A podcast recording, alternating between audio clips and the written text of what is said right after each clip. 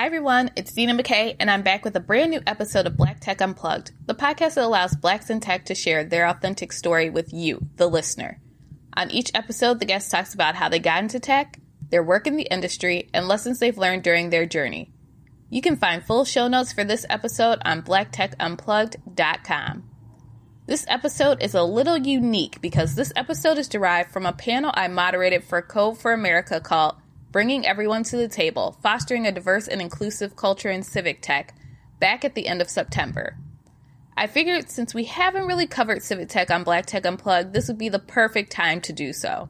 So, on this episode, I'm joined by Andrea Visa, the Director of Talent at United States Digital Service, also known as USDS, Chris Kuang, the co founder and director of operations at Coding It Forward, and Zarin Sarpangal, the chief financial and people officer at Code for America. All three of these individuals are leaders in the civic tech space. On this episode, we discuss what civic tech really means, why it's an excellent career choice, how you can get into the field, and why diversity and inclusion is actually important to them and let me tell you, these organizations are highly dedicated to having diverse thinkers on their workforce, and they are truly walking the walk. I hope you enjoy this episode, and if you do, rate and subscribe on whatever platform you're using to listen to this episode. Now, real quick before I jump in, I do have to make one announcement. You might know or not know, but last year Black Tech Unplugged was chosen to go to South by Southwest to do a live podcast. However, Miss Rona came and reared her ugly head and shut down all of that. But this year, South by Southwest is coming back, and guess what? I've submitted a panel for the conference. The title is called Diversity and Inclusion Buzzword Movement or BS. Now, I've submitted the panel, but I do need your help. Between now and November 20th, the community can vote for their favorite speakers and panels that they want to see so I need a small favor from y'all to go vote for Black Tech Unplugged's panel to get back on the South by Southwest stage. Information to vote is in the show notes and on the website. So go to blacktechunplugged.com and you will see information on how to vote for the panel. So if you would take a few extra moments between now and November 20th, create an account and vote yes for my panel, I would really, really appreciate it. So enough about me. Let's get into this episode. Let's get it.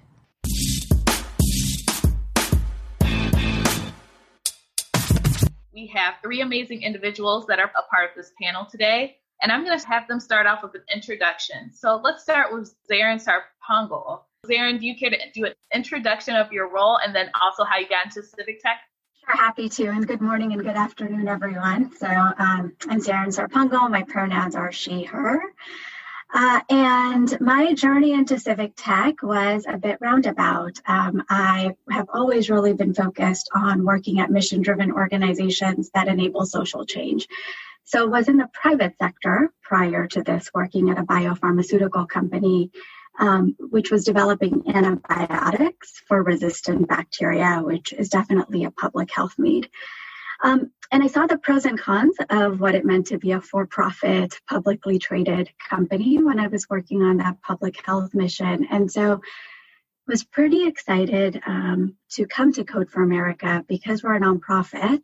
And I really like the mix of both technology, which I think can have a huge impact on human life, with government, which services so and serves so many people in our country. So um, for me, when they wanted a finance and people leader at Code for America and hired me, I felt like I hit the jackpot um, and still feel that way. Great. Thanks, Zarin. Next up, I want to introduce Andrea Visa. Hi, Dina. I'm Andrea Visa. I lead um, all of our talent and people initiatives at USDS, and I fell into civic tech. Um, I started as a recruiter and really had a passion connecting with people, understanding their stories, and then helping them take that um, next step in their careers. And um, after doing that for um, you know over four years, I found USDS um, from one of our current recruiters who's amazing and um, really aligned with uh, the mission that just incorporated my love of recruiting um, on top of that. And for the last year and a half, I've been leading our talent team here and really focusing on improving um, just the people experience here. So everything from talent management, our recruiting strategy, event strategy, data analytics, and um, also just that transition piece into um, into their journey after USDS. Great, thank you for your intro. And last but never least, we have Chris Kuang. Chris, tell the audience a little bit about yourself. Yeah, thanks so much, Dina, and so great to be here. My name is Chris Kuang. My pronouns are he, him, and his, and I work as one of the co-founders and as director of operations for Coding It Forward. So, my journey in civic tech, I think, started in a class when I was still an undergraduate, learning about the fantastic organizations USDS, Code for America. I think one of the reasons I'm so excited to be here, and seeing that those two organizations weren't necessarily as reachable or accessible for young people. And so, as someone who had an interest, a passion in technology, but also in public service and civic engagement, wanted to create a space where young people like me who are in college or just out of it could find civic tech as an attractive opportunity. And so came together with a couple of peers and launched Coding It Forward about three and a half years. And now we're really just working to show young people that working in civic tech is a really fantastic place to be. And Chris, that is a great segue because we're going to dive into some of those facts in regards to how to get people into the civic tech sector. And to begin our conversation, so we've been using the term civic tech a lot, right?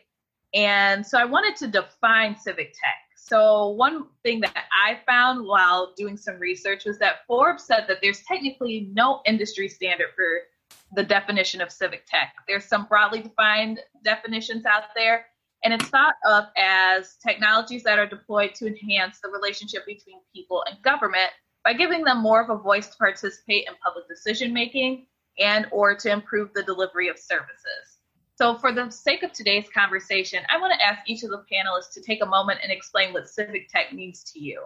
And let's start with Zarin. Yeah, I think for me, and Dina, the definition you just shared, which I think Omidyar also references a lot, at the heart of it, that is what civic tech really is, right? At the heart of it, civic tech is about how, for me, you use technology and deploy it in a thoughtful, respectful, dignified way so that people can have an experience with government services that is different and much better than sometimes how you think about traditional government services.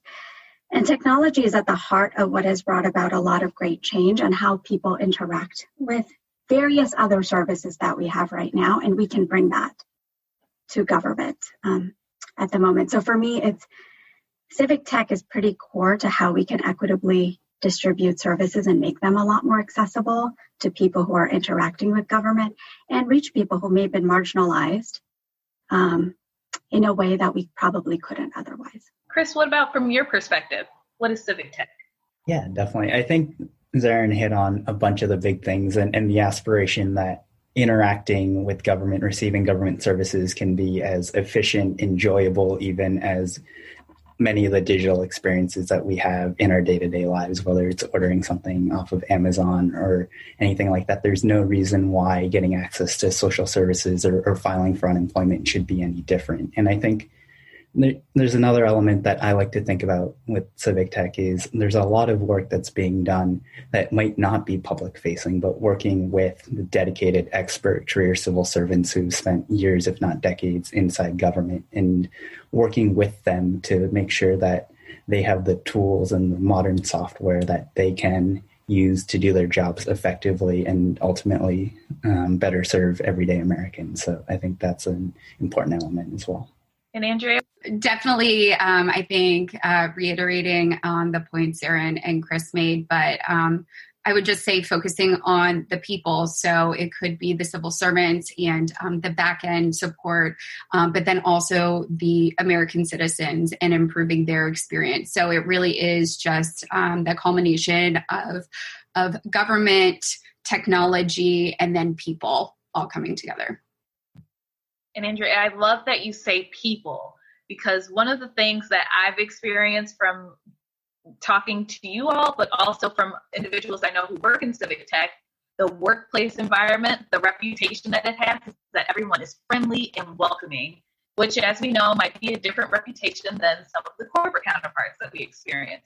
I want to dive into why is that? Why are the people so friendly and welcoming in civic tech environments? I'll answer first. Um, I think it's at USDS, it's a few things. So one of our core values is go where the work is. And so, you know, not at this time. Um, given everything, but we ask and require individuals to pick up and move to DC to join um, our cause. And so I think that camaraderie that comes about with that is that we're all in this together. We're all pushing to make a change together. It really builds this like crazy um, bond with your colleagues that you could work with just for six months, maybe a few years, but it feels like such a long time. You've gone through so much together. But then I think at just like a higher level, everyone is so passionate about the work that they're doing and um, creating a change, a positive change in the world, and just that. Um, I don't. It's infectious and um, welcoming and um, inviting. So I, I don't know. Everyone's just so great.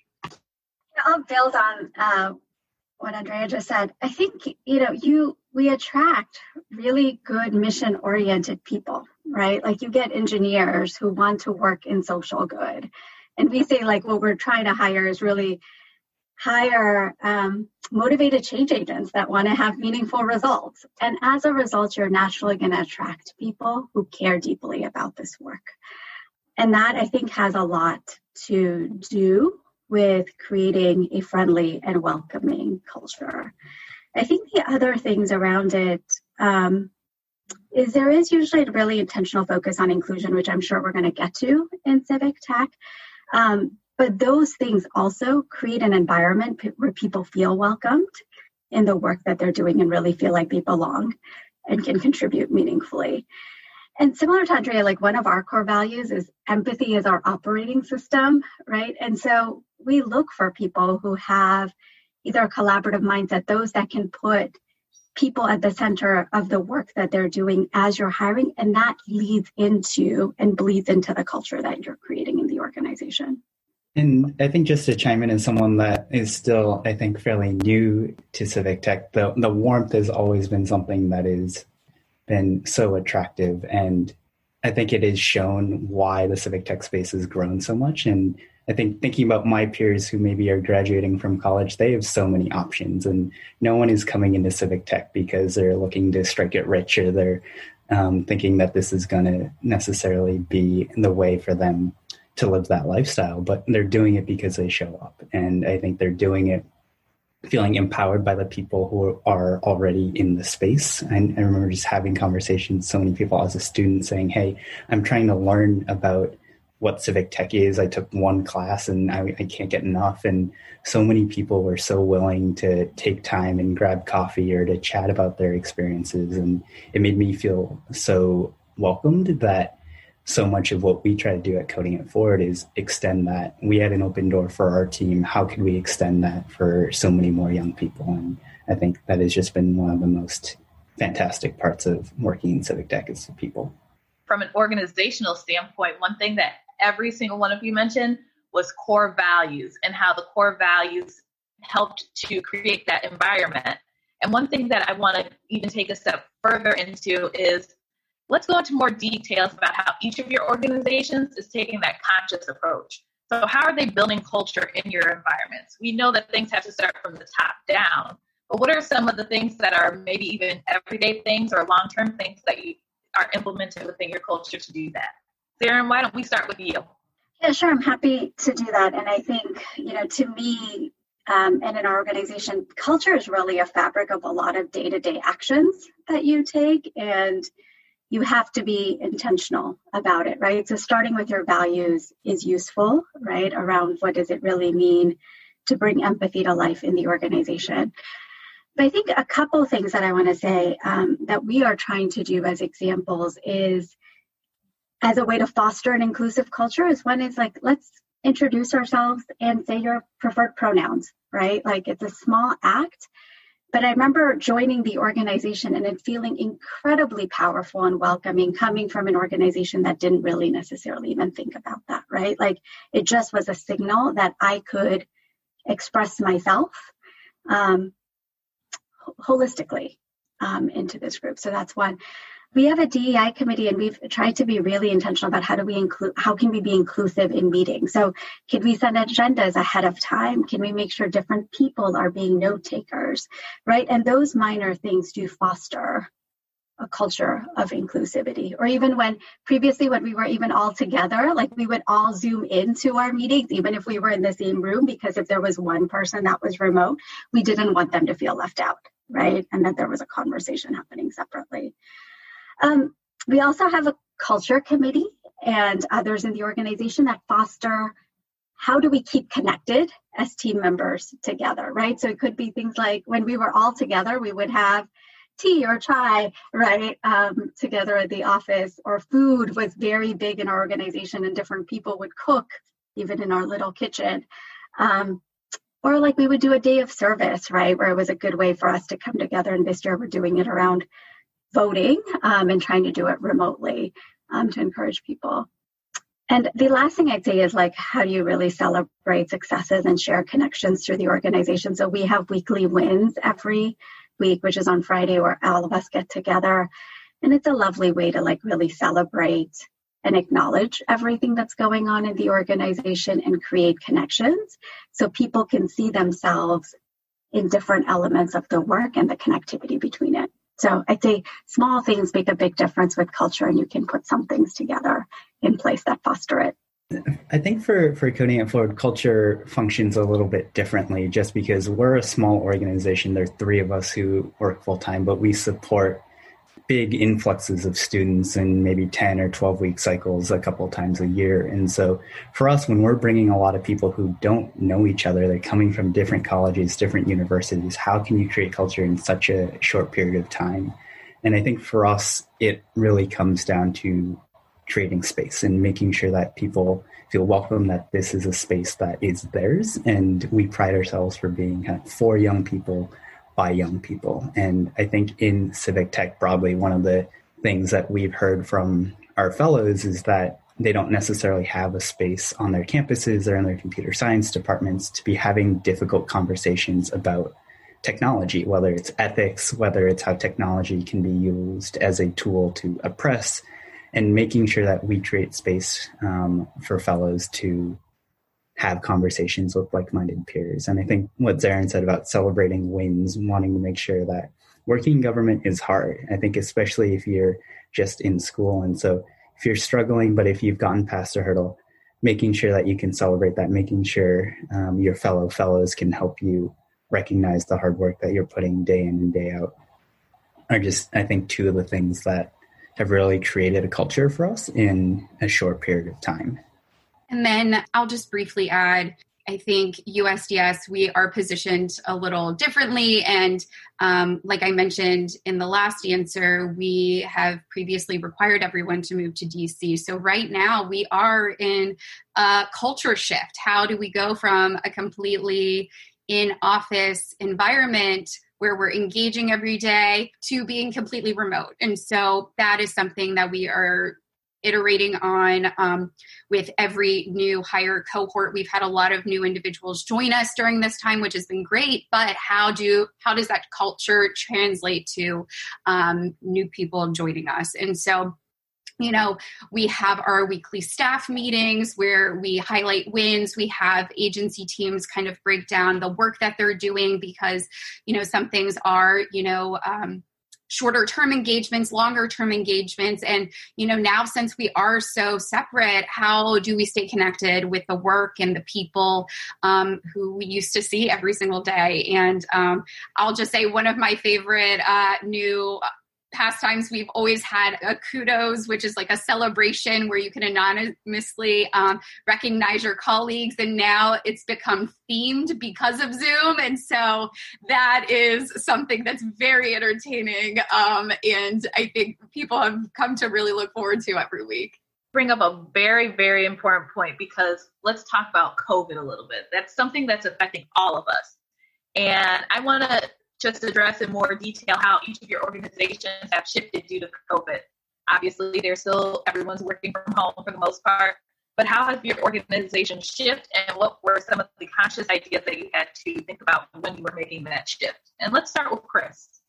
Definitely. Um, that's a great question, Dina. I think very similar to USDS for a long time, Coding It Forward really prided ourselves in a high touch, in person experience, very similar. Go where the work is, be in the room with your users, whether they're residents or the federal employees that they would work with. And so transitioning everyone remote, I think recognizing that the infrastructure of government sometimes will move a little bit differently and making sure that we had all of our students had the technologies and the tools that they needed. So making sure that there was funding for if we needed folks to have laptop hardware, software that they needed to contribute, making sure that they had that. And I think one thing also in responding is looking forward now that colleges and universities across the country have had a litany of reopening plans. Some are in person, some are hybrid, many are, are still in a remote setting we heard from so many young people on our network that they weren't necessarily looking forward to, to taking classes over Zoom. And I think in this moment of national uncertainty with so much going on, they wanted a more direct, concrete way to serve and to make a difference. So for the first time in our short history, we were able to spin up a fall fellowship program. Traditionally, we only bring students in over the summer. And so we'd heard from a couple hundred students that this was something that they were really interested in and wicked excited that we'll have uh, 40 fellows starting with us in just under two weeks now, working at Census and the National Institutes of Health, which are two agencies that have been in the news um, for, for very important reasons. And so I think moving very concretely to make sure that young people could could meet the moment where it is. And I think I just wanted to mention lastly, we had a couple of students this summer who were at other parts of health and human services who are working on and directly supporting the efforts to aggregate, disseminate information about COVID research and, and all of that. And so I think from a very concrete way, that was another way that our organization is able to respond. That's awesome, Chris. Andrea, what about from your perspective? So, USDS, we um, we've been able to support um, on board remotely um, for almost 30 candidates since uh, March, which is um, normally how many people we actually um, bring on board yearly. So that's been amazing. Our agency teams have pivoted to uh, remote onboarding experiences for all new hires, which has just been great. And everything's been running smoothly, which is something that, you know, has just helped us with um, our COVID response and how we sit within, um, you know, the White House and where we're positioned. We're able to actually just go in and support a lot of different agencies um, across the board. And I think most government agencies right now are um, have some type of COVID response um, going on. So um, whenever we're selecting those projects, we really kind of pivot back to what is the greatest amount of good for the greatest amount of people and the greatest amount of need, and uh, figuring out, um, you know, our personnel capacity and how we can help support that. But we do still have long-term engagements going on at various agencies that still need um, coverage. So it's it's a it's a balance between those two. But um, I would say we've been we've been able to grow during this time, um, and provide that USDS experience to individuals who might have taken a little bit longer to get here because they live across the country and that and that logistically was a little bit more difficult to to to make happen. Excellent, excellent. And Zarin, what about from your perspective? Yeah, from our perspective, and I'll focus a bit on what we've done internally um, at the organization with the shift for COVID, as um, Cassandra noted, like we're also now all working remotely. Um, and so some of the things we did is how do we enable setup for people with remote? So, you know, provided a stipend, but also told people like take what you need, right? Um, like different, I think sometimes what's hard with people policies or um, is how to be equitable it because people start from different baselines on it. So we said, here's the baseline, and if you need more, just let us know. Um, we did something similar uh, for just providing flexibility because everyone's navigating their own personal situations at a time. We're similar to Andrea, like we're hiring a lot and our work has increased, right? So we um, gave people managers uh, like a customized list of the types of things that they could have conversations with their team members about um, as a way to basically put in place things or adapt those things as you know things keep evolving for each of us um, on what do they need to be able to show up to work effectively.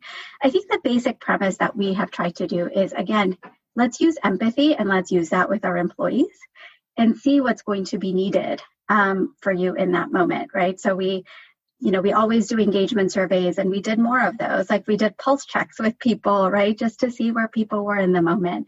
And as a result of that we put in some additional wellness benefits um, for people in the organization, including mental health benefits at this time. Um, we just provided more training and support with managers on how to show up with people effectively. Uh, we increased our communications as senior leadership to staff because there wasn't that cohesiveness as you would get if you're just walking around or having a water cooler chat. And we also, like mid year, we amended our performance review process, right? Like we made it strengths based only um, because it was at a moment where people were already navigating a lot of turmoil in their lives. And so we're like, let's focus on strengths and how could we leverage that. One of my favorite things we've done though is we at one of our traditions when new hires were coming on because we're onboarding a bunch of new hires remotely as well is we used to give them a swag, uh, like, you know, our track jacket, a water bottle, our socks when they started. Um, and you would get that in person at Weekly Wins.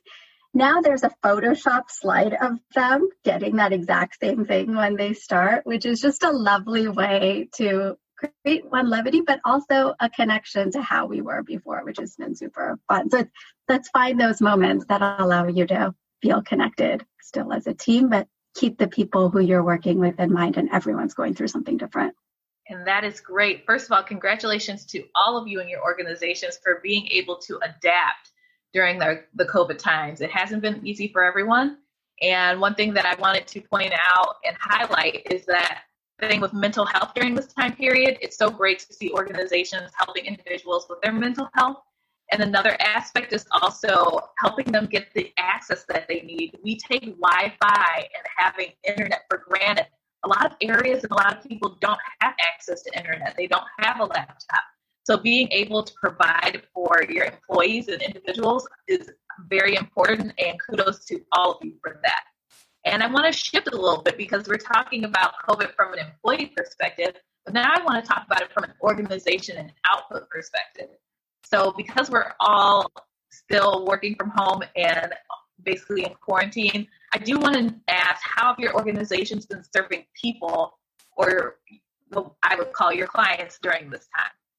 You know, the government is not remote friendly, and slowly they're becoming remote friendly. And um, uh, like I mentioned, I'll only speak from our like people HR perspective, but our partners have really um, gone above and beyond to ensure that um, I know my previous example, just our new hires um, are just having a great experience. They're able to um, obtain all of their assets uh, remotely. Um, promptly before their first day all of these things that sometimes did not happen in person which is which is crazy. So it's it's just warming to me that we're actually almost able to provide a better experience remotely right now for all of our new hires uh, versus in person. So that's just my quick take on that. I think i mentioned a little bit about how some of our fellows and folks related to Coding It Forward have addressed it kind of outwardly. I think more on an inward, I wanted to recognize a couple of other um, organizations that I know kind of folks in Coding It Forward or fellows have been engaged with that have been serving people in COVID times as we've seen kind of state unemployment portals crashing under the weight of folks trying to, to file for unemployment, for example. It's organizations and efforts like the United States Digital Response. It's an all volunteer effort that, that it's bringing technologists in to, to partner with um, governments at any level local, state, county, federal to, to make sure that they have the talent at the end of the day to process test results, to do contact tracing, to support um, absentee registration and, and, voting. And so I think wanted to make sure that we threw that out there as another organization that is doing really important work around technology as related to COVID. Thanks. And from our side, uh, some of our programs have expanded dramatically um, during these times. So, for example, um, Get Cal Fresh, which is our program that allows people to get food assistance in California, saw volumes that were four times, you know, what we would normally have seen, um, because the need just increased pretty dramatically, unfortunately, um, given COVID. So, you know, we've definitely been increasing a lot of our programs around the safety net, like Get Cal Fresh. We have a program called Get Your Refund, um, which also allowed people to get their stimulus checks um, as well as EITC tax credits. Um, so all of those uh, have seen significant increases. We uh, took on a new program called Pandemic EBT, which allowed people um, to get food credits or food um, assistance, especially when kids were no longer in school, right? So the school lunches that you would normally get and with schools such shutting down, those did not exist anymore. Um, so I think one of the things that has kept a lot of us motivated is you definitely see the need for an organization like ours or others in the ecosystem um, to really support um, people where they need it at the moment. And then also our brigade volunteers, um, which there are 90 chapters across the country around, have also done some tremendous work in showing up um, in their communities and serving local needs um, at this time, which has been really gratifying to see as well. Thank you all for your perspectives on from a COVID perspective. I do want to shift gears to another issue that has been plaguing us in 2020, and that's the racial injustice situations that have occurred. As we all know, it's just some main examples are justice for Breonna Taylor and the murder of George Floyd, and race has been a forefront issue in our lives.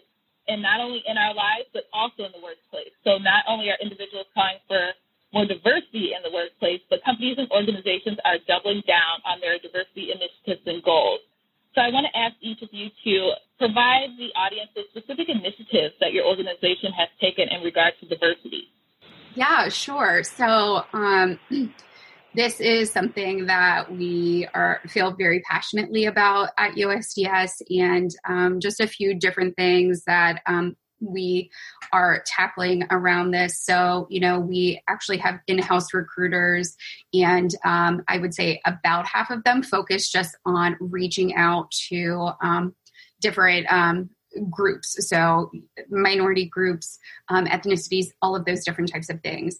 And um, the bulk of um, individuals that come into usds are referrals. So that is such an important um, piece is that outreach and and um, spreading that word of mouth.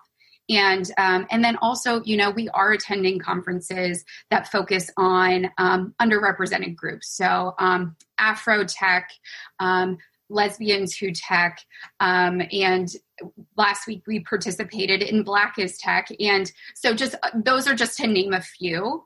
Um, and like i said it's just getting the word out there because i did not know um, what civic tech was. I didn't know what a software engineer was, um, you know, because um, my my family, my my dad is an immigrant. He didn't go to college. How would I know what that is? And so until I fell into this space um, and became aware.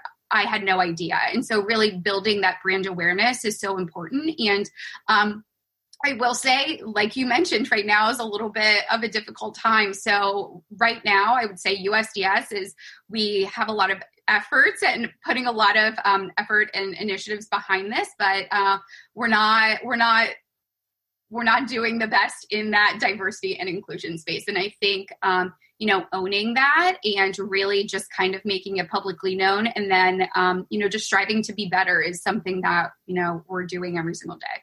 To follow Andrea, I, I think very similarly, our goal at Coding It Forward every year is to recruit fellowship classes and cohorts that strongly represent and look like the people that they're serving. And at the end of the day, that's all the folks, everyone who lives in the United States. And so making sure that there is that representation, I think, has continued continuously been our North Star since we founded Coding It Forward back in 2017. In terms of outreach, we recognize that awareness for, of civic tech is low just across the board, but I think there, there are definitely differential levels of that across um, different groups. And so in our recruiting every cycle, we are very focused on making sure that when we're reaching out to students across the country that we're targeting affinity groups and that we're reaching out specifically to groups like the National Society for Black Engineers, the Society of Hispanic Professional Engineers out in STEM, women in computer science to make sure that they can see the work that we're doing at, at Coding It Forward and the mission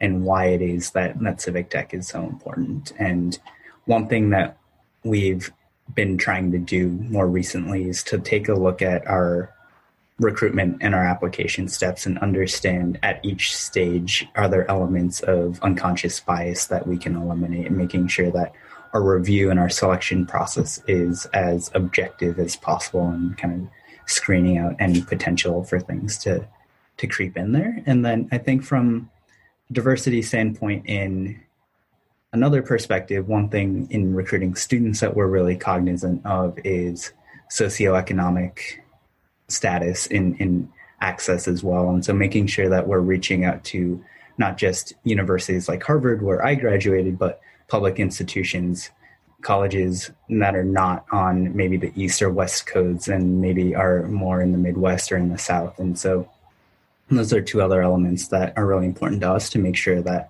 the movement that we're building is as representative as it can be. Um, as Andrea mentioned, there's we recognize there's still work to be done, but it's work that we're deeply committed to. Yeah, I want to echo a lot of what Chris and Andrea said. It's um, uh, diversity and representation is incredibly important at Code for America, and inclusion is also really important. It's um, just as important when you know, we should definitely look at our hiring pipeline. And we also have done a lot to make sure we are um, getting people into the pipeline from a hiring process that are representative.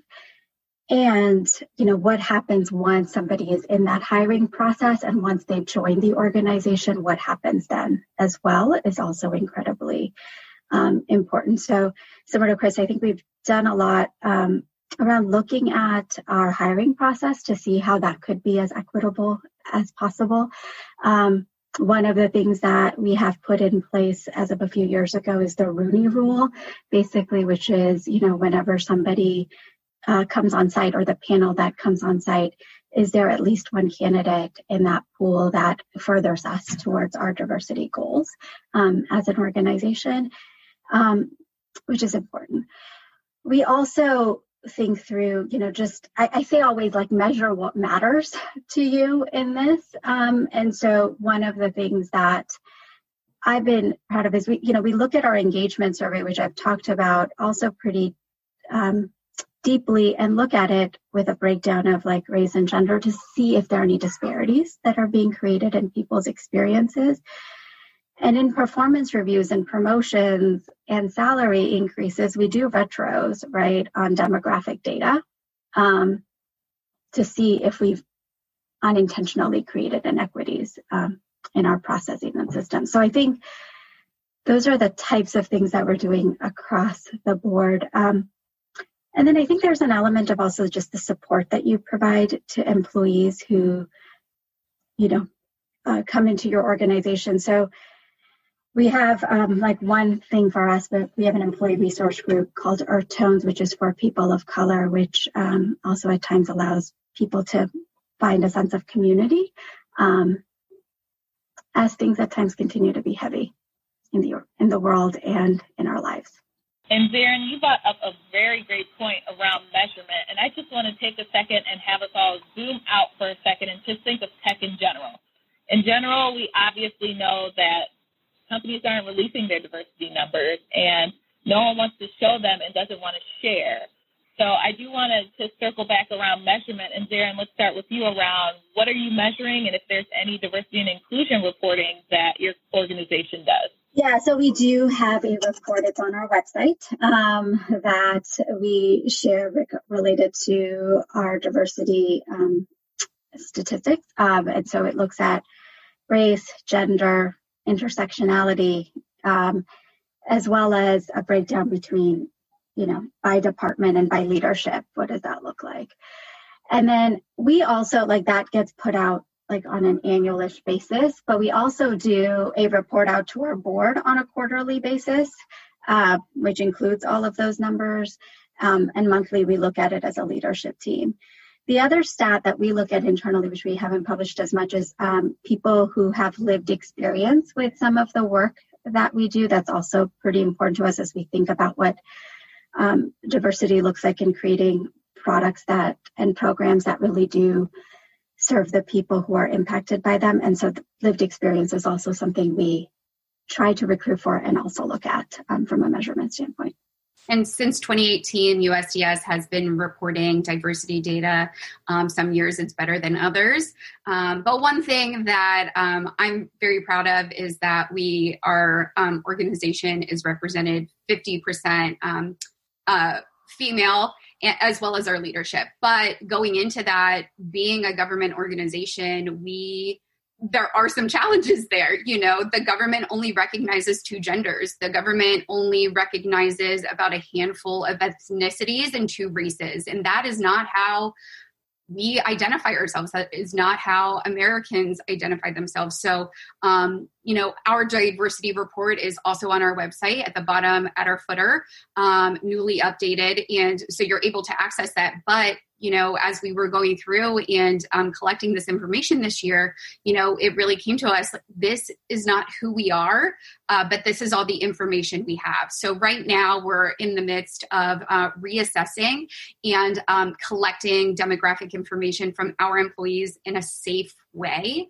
um, and private way um, that we can accurately report out in what USDSers look like and who we are. Um, so that's something that's really exciting and um, really tackles the um, issues that we face. And I know that there was a, a comment in the chat around the census and what they recognize and all of those things. So um, we're doing some work on our end and we'll see we'll see what ripple effects come out of that and um, what one of those um, potentially could be you know pay inequalities and things like that so it's um it's exciting hard um, but like i said it's just making that information readily available and tackling the hard problems for at Coding It Forward, I will say that we have not reported diversity data in the past. It's something that we're actually very much in the process of doing right now and uh, hoping that in the next week or two that we'll be able to follow in the footsteps of code for america usds um, to organizations that we look up to in being able to share information about not just our fellows because that is public. We kind of show everyone who who's participating in our programs but more of that pipeline and that funnel and making sure that the funnel is representative not just at the top and at the bottom but at every stage along the way. And so making sure that we're measuring that and and we have that data and um, is something that we're looking forward to sharing and i think even more looking forward to improving what is depicted in the report. Great great information everyone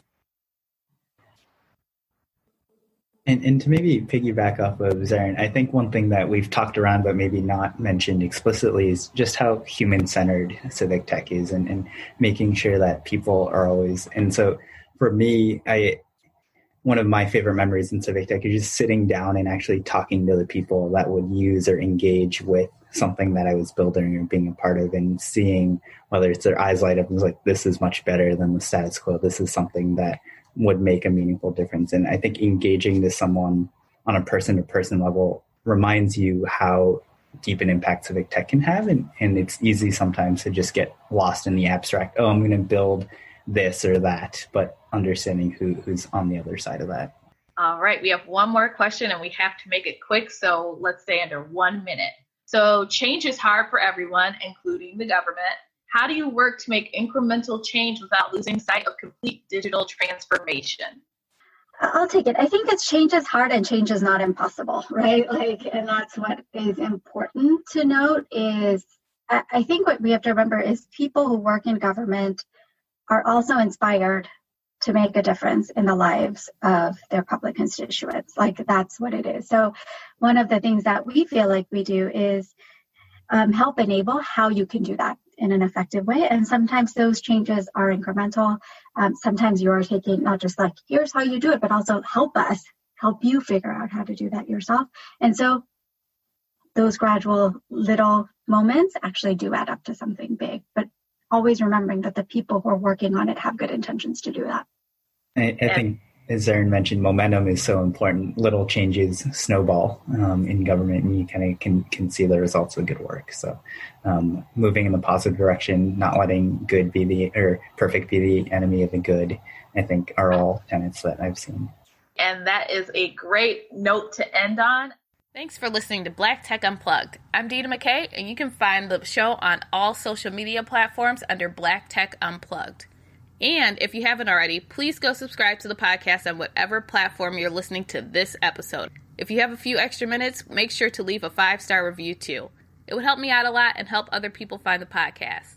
And lastly, please don't forget to vote for Black Tech Unplugged's live podcast at South by Southwest. The information is on the website at blacktechunplugged.com as well as in the show notes. Until next time.